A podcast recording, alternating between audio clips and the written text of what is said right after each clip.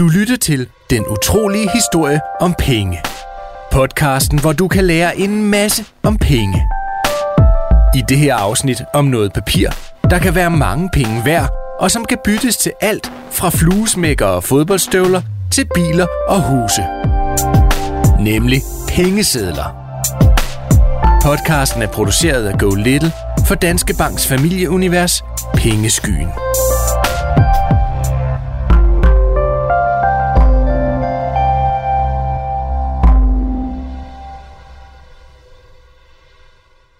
Der findes fem forskellige slags pengesedler i Danmark. 50'eren, 100 kronesedlen, 200 kronesedlen, 500 kronesedlen og så den helt store 1000 kronesedlen. På alle sedler er der billeder af danske broer. Blandt andet som et symbol på, at sedlerne ligesom broerne forbinder de forskellige dele af Danmark. Som for eksempel Storebæltsbroen, som du kører over, når du skal fra Fyn til Sjælland, eller den anden vej. Og fordi sedlerne jo er penge værd, må man ikke bare lige lave sine egne. De er faktisk stort set umulige at kopiere, selv for en lumsk og udspekuleret pengetyv. De danske pengesedler har en tråd, der nærmest bliver levende, når sedlen vippes. Der er også et billede, et såkaldt hologram på sedlerne, der reflekterer lyset i forskellige farver. Der er et vandmærke på sedlerne. En figur, der kun kan ses, når sedlen holdes op mod lyset. Sedlerne er trykt med et særligt kovertryk, med et tykt farvelag, der kan mærkes med fingrene. Sedlerne indeholder en skjult sikkerhedstråd med tekst og tal, der bedst kan ses, når sedlen holdes op imod lyset. Og så er sedlerne også forsynet med en hemmelig mikrotekst, der ikke kan ses med det blotte øje, men som kræver et forstørrelsesglas for at kunne læses.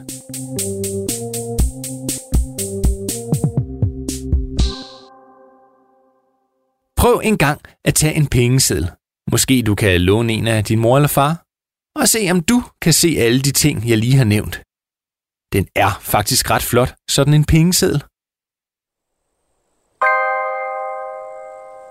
I Danmark begyndte vi først at bruge pengesedler for cirka 300 år siden.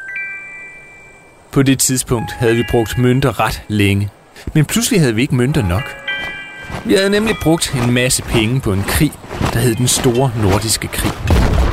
Og det var, som navnet måske antyder, en krig, der foregik mellem de nordeuropæiske lande. Danmark var derfor i krig mod Sverige, men på en måde også med andre lande som blandt andet England og Holland, men mest mod Sverige. I udlandet købte vi derfor en masse våben og uniformer, for nu skulle vi godt nok give den gas og sørge for, at de der kære nabosvensker ikke stak snuden alt for langt frem. Men pludselig havde vi ikke flere penge, altså flere mønter. Og det var ikke så godt. For uden penge, ingen øl, og uden øl, ingen fest, og uden fest, ja, så var der ikke meget ved at være dansker dengang. Så for at løse problemet med de manglende mønter, indførte man altså pengesedler. Som i første omgang i øvrigt ikke hed pengesedler, men hed noget så gammeldags og voksen som Autoriserede sedler. Sedlerne skulle have samme værdi som mønterne, men de kunne så ikke veksles tilbage til mønter, som der jo i øvrigt heller ikke var så mange af. Sedlerne blev en bravende fiasko. Folk stolede slet ikke på de der sedler, og de mistede derfor hurtigt deres værdi, fordi ingen ville bruge dem. Og hvis man i dag ser på de sedler, der blev brugt dengang, er det måske også forståeligt. Pengesedlerne var nemlig bare et stykke papir med et stempel og et par kruseduller på. Mønterne, derimod, ja, de var jo lavet på sølv og var dermed noget værd i sig selv. Altså, det svarer lidt til, at du sidder og spiller kort med din farmor. Du har lige lagt de vildeste kort ned på bordet, og hvis ikke din farmor gør noget helt vildt uventet, ja, så har du vundet spillet lige om lidt. Du kan se, at hun er ved at give op, og, og du kan faktisk allerede øjne sejren, da hun pludselig rejser sig. Jeg, jeg skal lige hente noget. Øh, farmor? Du venter i en evighed. Sådan føles det i hvert fald. Og pludselig kommer farmor tilbage. Du kan se, hun har noget i hånden. Hvad er det, farmor? Ja, det kunne du lige at vide. Din farmor lægger nu sine kort ned på bordet. og sammen med kortene lægger hun en masse papirlapper. Øh, dette stykke papir gælder for det samme som klør S. Dette stykke papir gælder det samme som spar S. Dette stykke papir gælder det samme som ruder S. Dette stykke papir gælder det samme som... Øh, farmor, der er altså ikke noget, der hedder stjerne S. Din farmor har simpelthen lavet sine egne spillekort, og dermed lige på målstregen vundet spillet. Ja, der snød jeg, der var. yes! Ej, helt ærligt. Ja, så ville man føle sig lidt snydt, ikke? Og det var nok cirka sådan, at folk havde det med pengesedlerne dengang. Men til trods for, at pengesedlerne ikke lige frem var et hit i begyndelsen, så blev danskerne efter nogle år tvunget til alligevel at betale med sedlerne. For Danmarks første bank, Kurantbanken, havde trykt så mange sedler, at der ikke var sølvmønter nok til at ombytte, hvis nogen ønskede det. Og man var derfor nu tvunget til at betale med pengesedlerne. I andre lande gik det noget anderledes med pengesedlerne. For ikke at sige meget anderledes. For eksempel i Tyskland.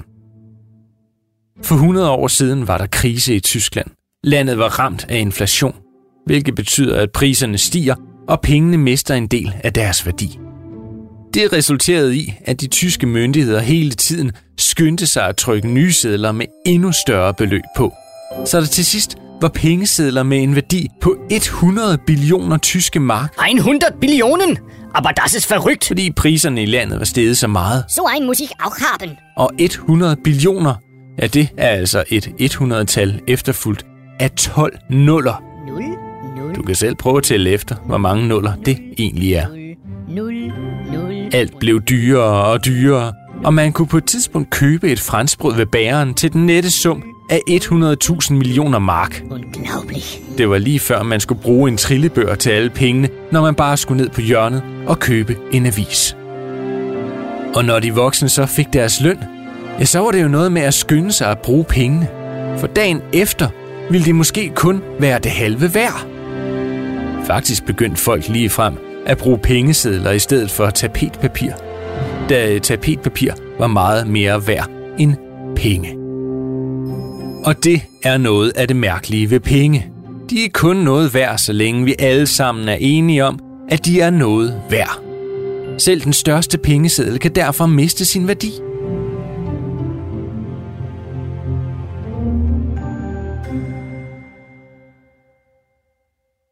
I dag har vi både fysiske penge i form af sedler og mønter, og så har vi digitale penge, som jo på den måde faktisk er usynlige penge.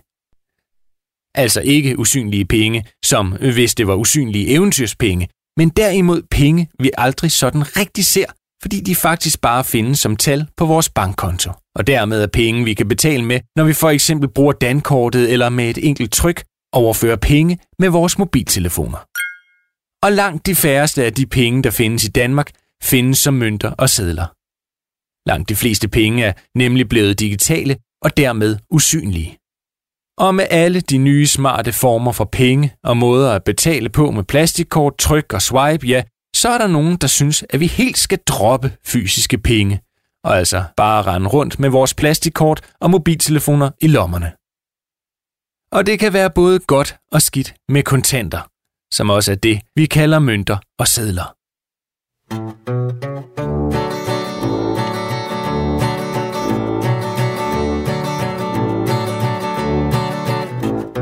Mine gamle sedler, oh.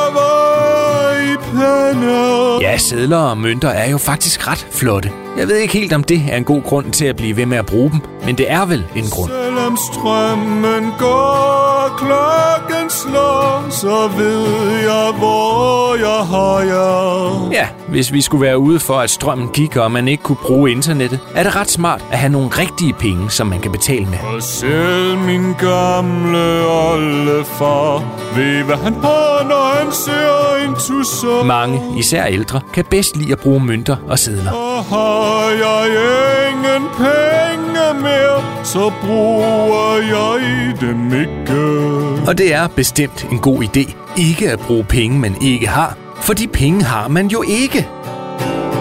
Og de dejlige penge klier i min lomme. Ja, det kan altså også være irriterende.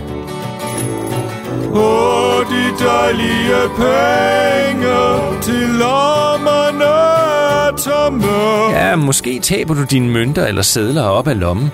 Og så er der ikke så meget at gøre. Dem ser du aldrig igen. Og de dejlige penge flyver rundt i ring. Ah, det gør de altså ikke. Og de dejlige penge kan bruges vidt omkring. Ja, hvis du altså har mønter nok til at købe den der gamercomputer, du ønsker dig. Som du nu forhåbentlig har lært i podcasten, er penge en ret vigtig del af verden. Og en del af vores allesammens liv. Og du kan selv lære endnu mere om penge, når podcasten er slut. Prøv for eksempel at lægge mærke til, hvad ting koster i supermarkedet. Se om du kan regne ud, sådan cirka hvor mange penge din mor eller far køber ind for, inden I kommer til kassen. Spørg din mor eller far, om du kan tjene lommepenge ved at gøre noget ekstra derhjemme. For eksempel slå græsset, gøre bilen ren eller pusse vinduer. Du kan også arrangere dit eget loppemarked på din vej og se, om du kan sælge noget af alt det der legetøj, du ikke bruger mere, og som ikke lige skal gå i arv til din lille søster, selvfølgelig. Lad være med at bruge penge, du ikke har. Det er fair nok, at man skal låne lidt penge, hvis man skal købe et helt hus, eller mangler en femmer til en slikkepind, men helt generelt er det altså en mega god idé ikke at bruge sine penge, før man har dem. Til sidst er det også en god idé at spare op og sætte dine penge i banken. Måske får du så en dag råd til den der mega seje cykel, du ønsker dig. Den der med de mange gear. Og på den måde er du nu blevet en hel del klogere på alt det der med penge. Fra falske mønter og de allerførste pengesedler til banker og usynlige penge. Så næste gang du står med en 20'er i hånden, ja, så kan du jo lige kigge en ekstra gang på den og tænke over alt det, du nu rent faktisk ved om penge.